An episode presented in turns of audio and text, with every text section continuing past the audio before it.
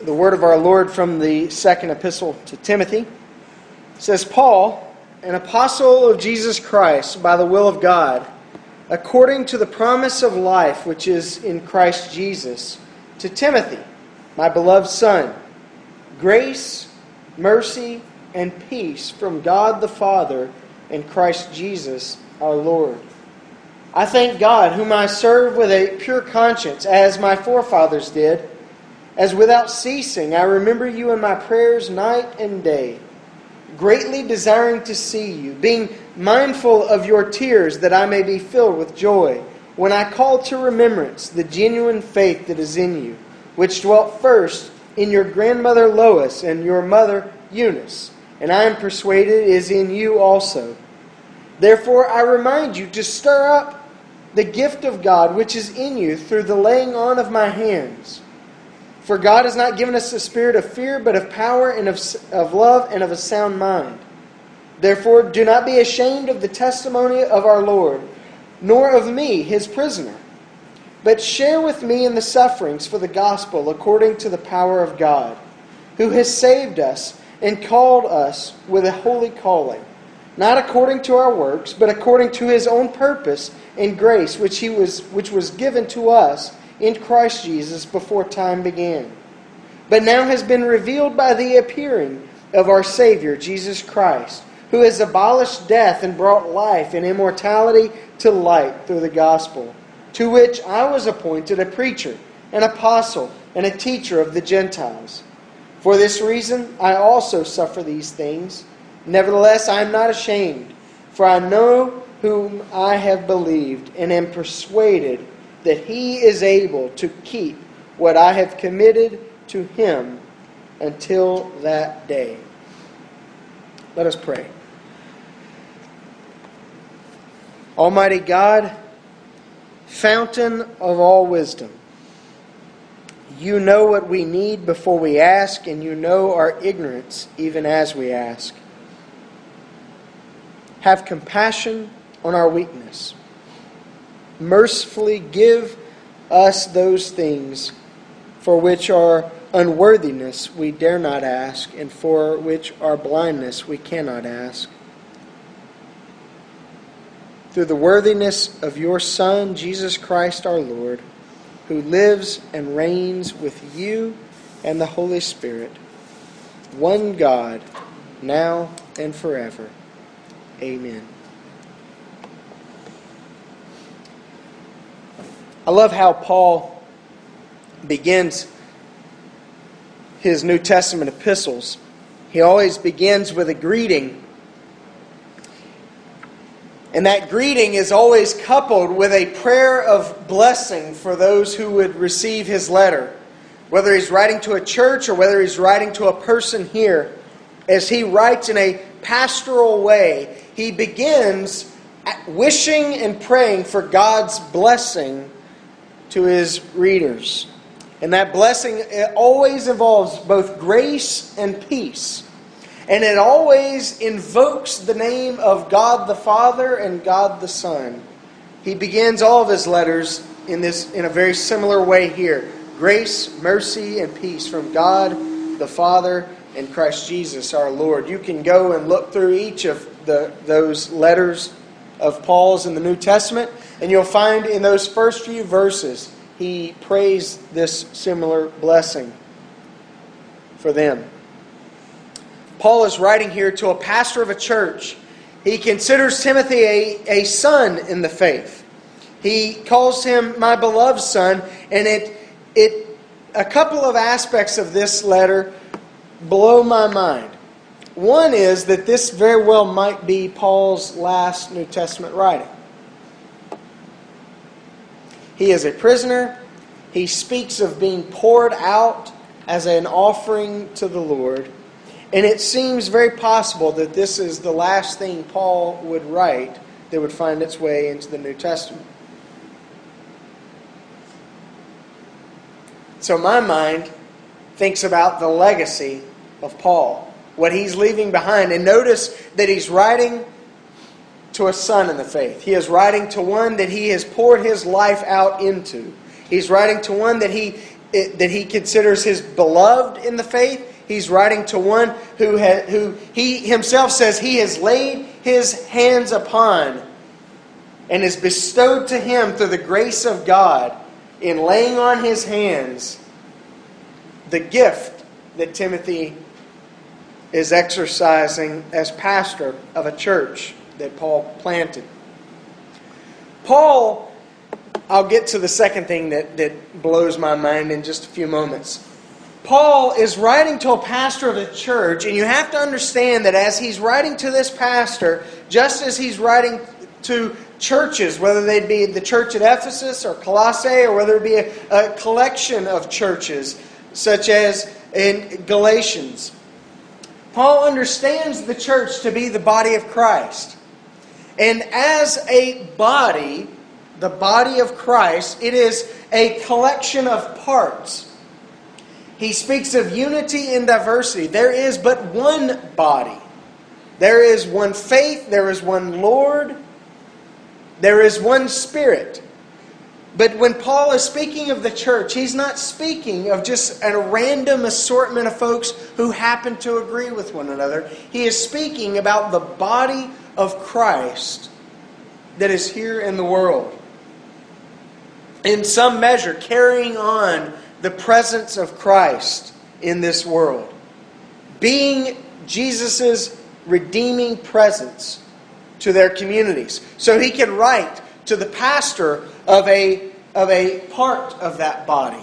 He can write to a collection of churches that make up parts of that body. He can write to individual congregations and speak of them as participating in this great one body of Christ in the world. This body is composed of many parts. It is various in its gifts, it is various in its responsibilities. And in Paul's letters, he talks about some of those gifts, some of those responsibilities, some of those things that happen in the church, but also some of those positions that are within the church. But this, this understanding of unity or this understanding of diversity is always in the context of there being one body all parts intended to strive toward unity in the Spirit of God. So he's writing to the pastor of a church, and he speaks of God's investments into our lives through the church.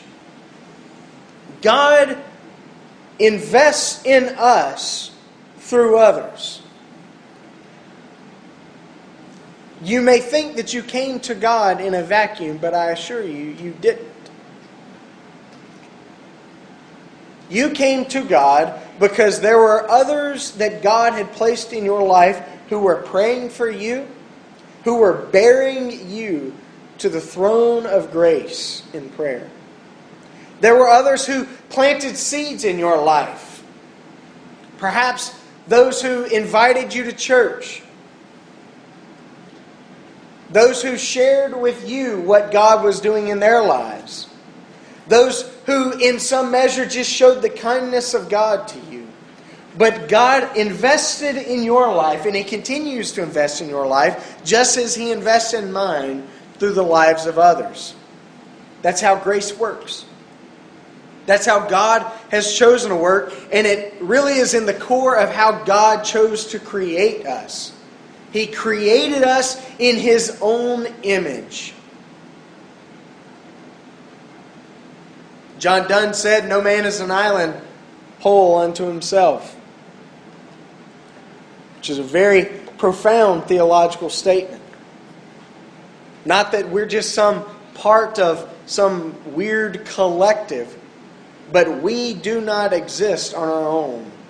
Even Jesus said, in the Gospels that he does not merely exist on his own. He is found and he finds himself in the Father. He receives life from the Father, just as he receives love from the Father. And being created in the image of God, you and I are shaped by the lives of others, and God works in our lives through others, through the work of others, their labor, through their love, through their prayers. And in the church, God gives to us a variety of instruments through which He makes investment in our lives. He gives offices to the church. Paul says that he himself is an apostle. He speaks in his letters, particularly his letters to Timothy, his first and second letter, about the various responsibilities of a variety of offices within the church. He speaks of elders and deacons and those responsibilities that are to be theirs and those standards by which they are to live their lives. He gives offices to the church for the benefit and the strengthening of the body of Christ, and he gives a variety of gifts to the church. Paul says here that, that God has graced or gifted Timothy in a special way through the laying on of Paul's hands. He encourages Timothy to preach the word, to teach, to admonish, to challenge, to encourage. He speaks of prophecy, of teaching. He speaks also of the gifts of mercy and hospitality. God has gifted his body in a variety of ways so that the needs of the body can be met and so that the world can see the various ways that God is gracious and faithful. But He's not just gifted the body, He's gifted all of the parts. You and I have been gifted in ways for the benefit of the body, for the sake of God's grace being given to others. God has gifted you in special ways. You may think, yeah, but I, I can't speak in front of others. I don't like praying out loud. There, there are just so many things that, uh, uh, so many gifts that I don't have. Yeah, but there are so many gifts that you do have. What God longs for us to do is to yield our gifts to Him and say, Lord, use me as a vessel, as a channel of your grace. I surrender my life to be used for you. God makes investments in our lives through the church. But we're called also to make investments into the lives of others. Paul gives some examples here of how these investments are made into the lives of others. And the first thing that he says is that there are some parental investments. He, he, he calls us to invest in the lives of others parentally. He mentions Lois and Eunice, Timothy's grandmother and mother. That's the second thing that blows my mind about this text.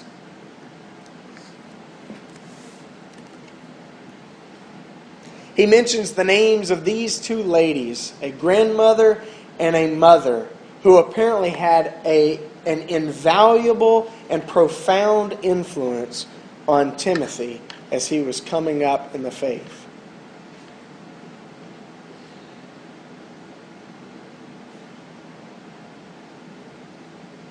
Paul is dropping names of a grandma and a mom.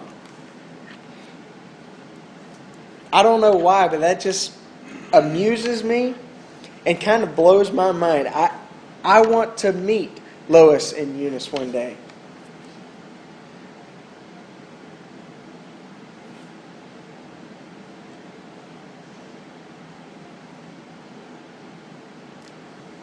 Paul says he calls to remembrance the genuine faith that is in Timothy. And he says it first dwelt in his grandmother, Lois. And then it dwelt in his mother, Eunice. And he says, I am now persuaded it is in you. Parents, we have a deep an irreplaceable responsibility to invest ourselves into our children. We may think, yeah, but I'm not I'm not the kind of person that's going to try to evangelize my child or disciple my child. I'm not a great teacher. I don't have answers to all the questions. They can look to you and see the love of Jesus. They can look to you and see how faithful God is. If mom or dad can be this faithful, God must be infinitely more faithful. They can look to you and see the stability of a life devoted to God, a life that is given to prayer, a life that is given to worship.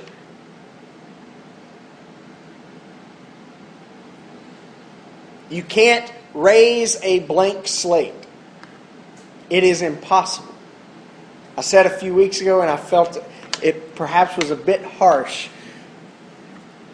but I think it's biblical. You will either raise a child of God or a child of the devil.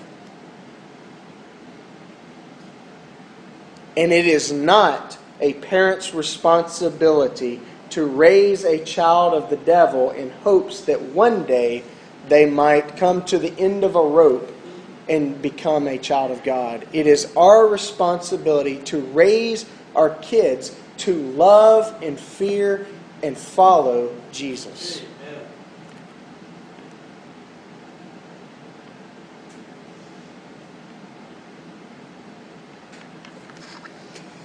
He mentions Lois and Eunice, and again, that just amuses me. It, it, it does more than amuse me. It, it kind of just baffles me that these two names are dropped right into the text. But they took seriously, apparently, their call and responsibility to invest in Timothy.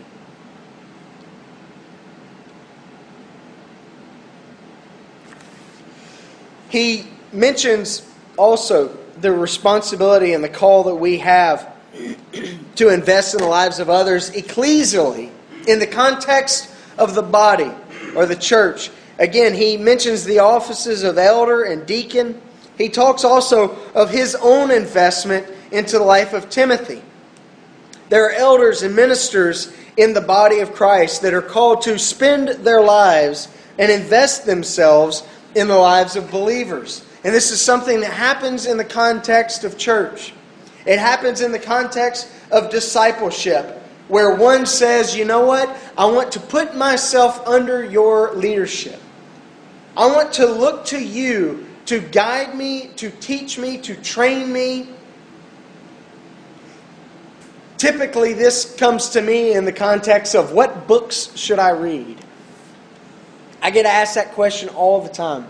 I get the, asked that question by the youths, the, uh, the young adults, all the time. They're always asking me, what books ought I to read? And sometimes it's a long list that they're wanting because they're wanting to set up a, a reading program for the year. Sometimes it's, hey, I finished one, what should I read next?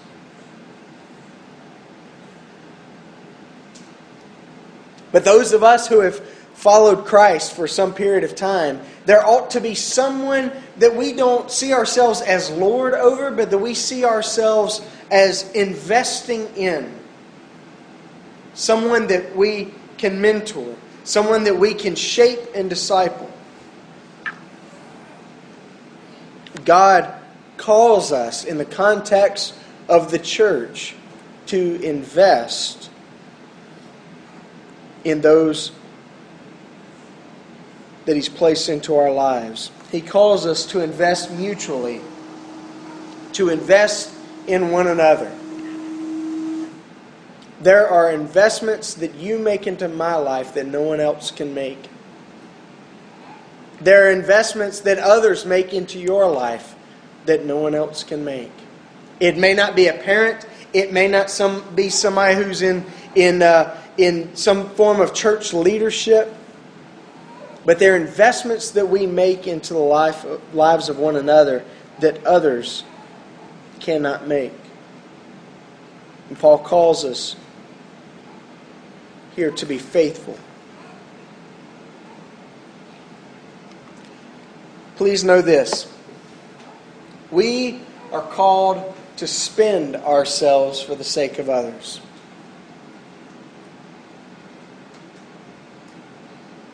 I use the word spend, even though it's probably not the best term, because I think invest is a better term because spending sounds like wastefulness. You know, a dad spending some time with his son is not spending time, it's investing time. There ought to be some good return on that time. But I use it because it, it helps us to realize how much this is not about us. This is not about me and the good that I can do in someone else. This is about me getting beyond myself and simply spending myself for the sake of others. That really is the call of the gospel.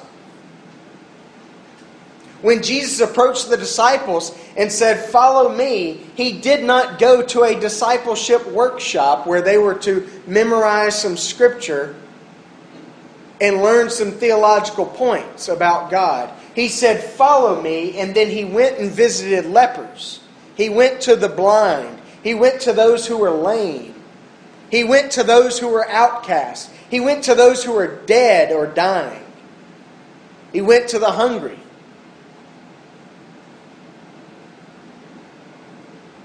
He says, Follow me. And he tells us to take up our cross.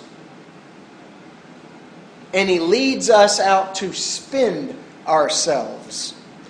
To, as Paul puts it here to Timothy, to pour ourselves out as an offering unto God. The world says this is foolishness. You live for yourself. After, after all, you're number one.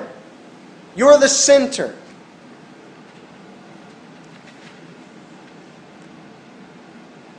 If you're not the center of your own world, whose world are you going to be the center of? Numero uno.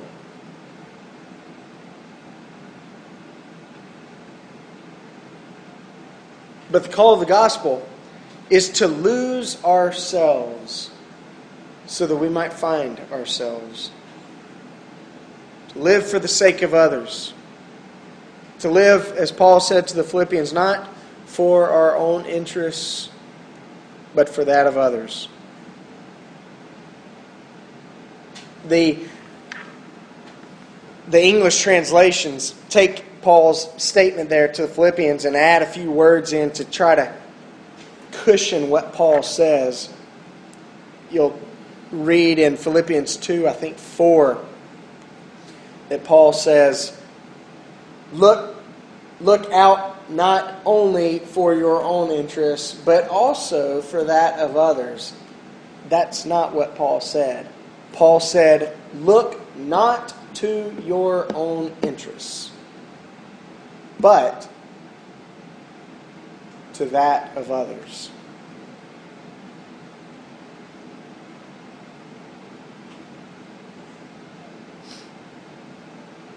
We're called to spend ourselves for the sake of others. Jesus said, in the end, we'll really be judged for this. He gave the parable of the sheep and the goats, and he said, in the end, at the judgment, there'll be those who stand before Jesus, the sheep and the goats, and he'll divide the two. And he'll say to the goats, I was in prison and you didn't visit me. I was hungry and you didn't feed me. I was thirsty and you didn't offer me any drink. I was naked and you didn't clothe me. Depart from me. And the goats say, What are you talking about, Lord? We did all sorts of stuff in your name. He said, No. What you didn't do to the least of these, you didn't do to me. And then he turns to the sheep and he says, You visited me while I was in prison. You cared for me while I was sick. You clothed me when I was naked. You fed me when I was hungry. You gave me drink when I was thirsty. Come on in and enter into the joys that are awaiting you. They said, Lord, when did we do all that? You've been in heaven after all. And Jesus said, What you did to the least of these, my brethren, you did to me. Jesus was very concerned with how we treat and how not we not just we treat but how we spend ourselves in these that he called the least of these brothers of mine. All throughout the Old Testament, God was rabidly concerned with the widows, the aliens, the fatherless, and the poor.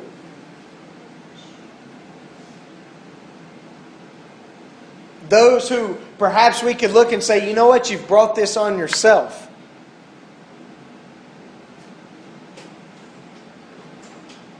You married someone who was good for nothing, and look what you got. You made some horrible decisions, and look what has come your way. You did wrong. You broke the law, and now you're suffering the consequences. Jesus said, What we do to the least of these, we do unto him. He was concerned also for the children because he saw that children were vulnerable and helpless. He said, Suffer the little children to come unto me, forbid them not, for of such is the kingdom of God.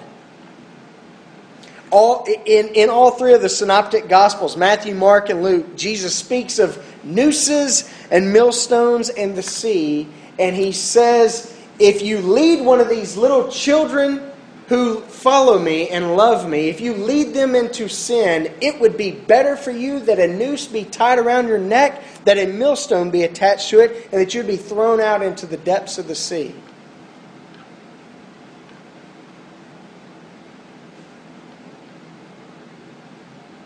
Them's fighting words.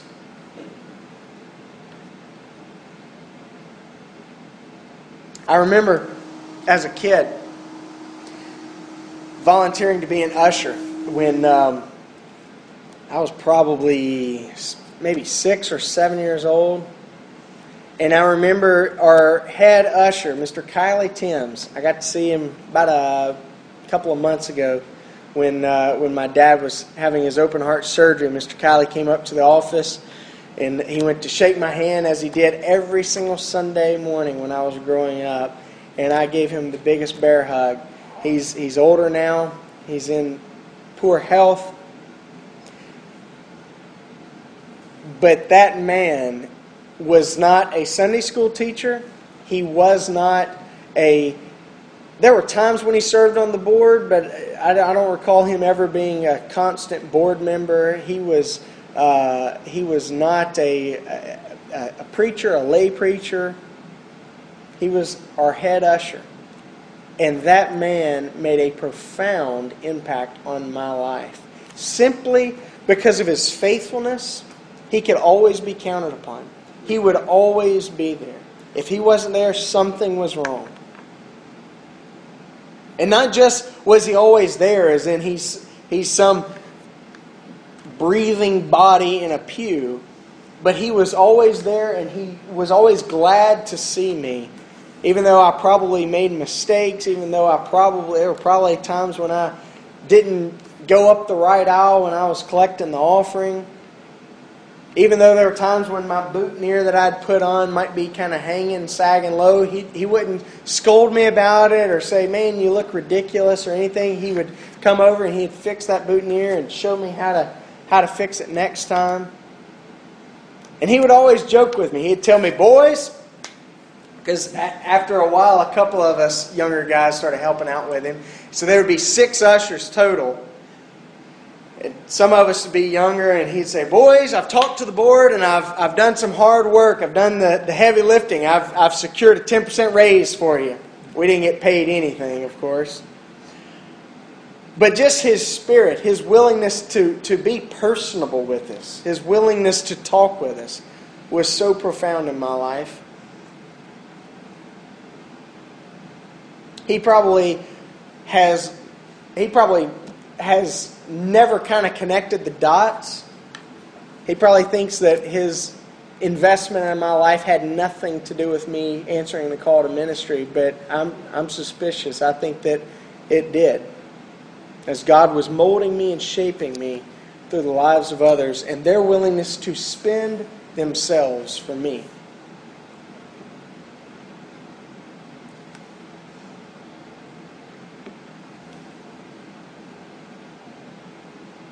Our theme of camp this week is not it, which normally for younger kids they think, oh, we're talking about a game. You know, not it, not it. Tag, you're it. Ah, nobody likes to be it. But in our in our culture and in our worlds, we like to be it. We like to be the center. We like to be the one that's depended upon. And sometimes, even in our giving for others, we want to be the one that's thanked. We want to be the one that's remembered. We want to be the one that is acknowledged. We want to be the one that is depended upon. But Paul says, Look, I'm a prisoner. Not trying to glorify himself, he says, I'm a prisoner. I could be something of reproach and shame. Don't be ashamed. Paul has so yielded himself, he has so spent himself, that he finds himself imprisoned.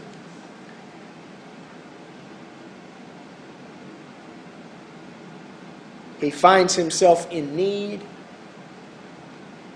He finds himself dependent upon others to make an investment in his life. We're called to spend ourselves. I want you to know this, and I want you to know also this God has an interest in compounding our investments in others. You like what I did there, Bill? God has an interest in compounding our investments in others.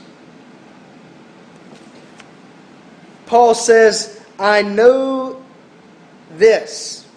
I am not ashamed, for I know whom I have believed, and I am persuaded that he is able to keep what I have committed to him until that day that the Lord returns.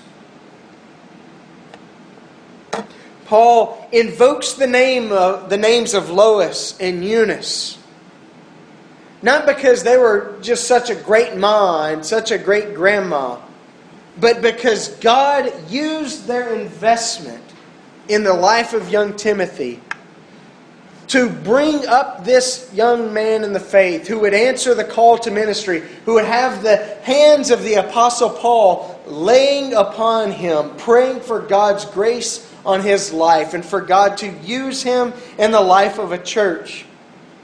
He used their investment and he compounded their investment.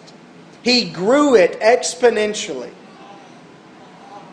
What we bring to God, we may think of as being measly and unimportant. We may think of it as being insignificant and easily replaceable. But God takes our investments and He multiplies them. And He likes multiplying them. He is able to do beyond what we can imagine. We may think, good grief, I'm just doing children's church. It's not that big of a deal. Basically, I'm just taming the, the kids so that the adults can listen to a sermon. You're making an investment, and God is able to compound that investment You may think I am simply keeping nursery. I don't, I don't like that phraseology because keeping nursery just sounds like you're, you know, you're, you're keeping the goats in the pen or something.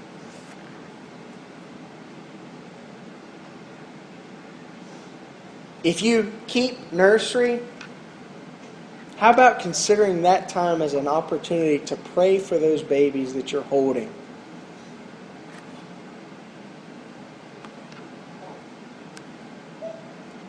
To pray for their parents. Especially if a guest shows up. If a guest shows up and their child is in the nursery or their child is in children's church, our teachers and keepers ought to be thinking, Lord, use me as a vessel. Spend me and compound my investment.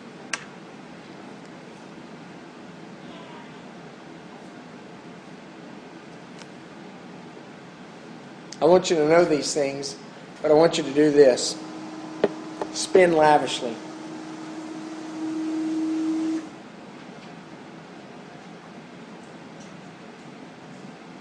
Spend yourself with reckless abandon.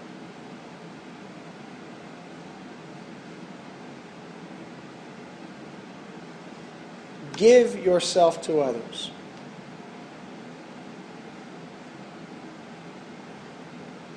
Get beyond yourself and just be spent.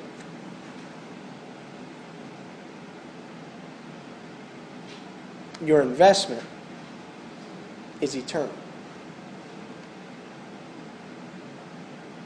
So spend lavishly. Let's pray.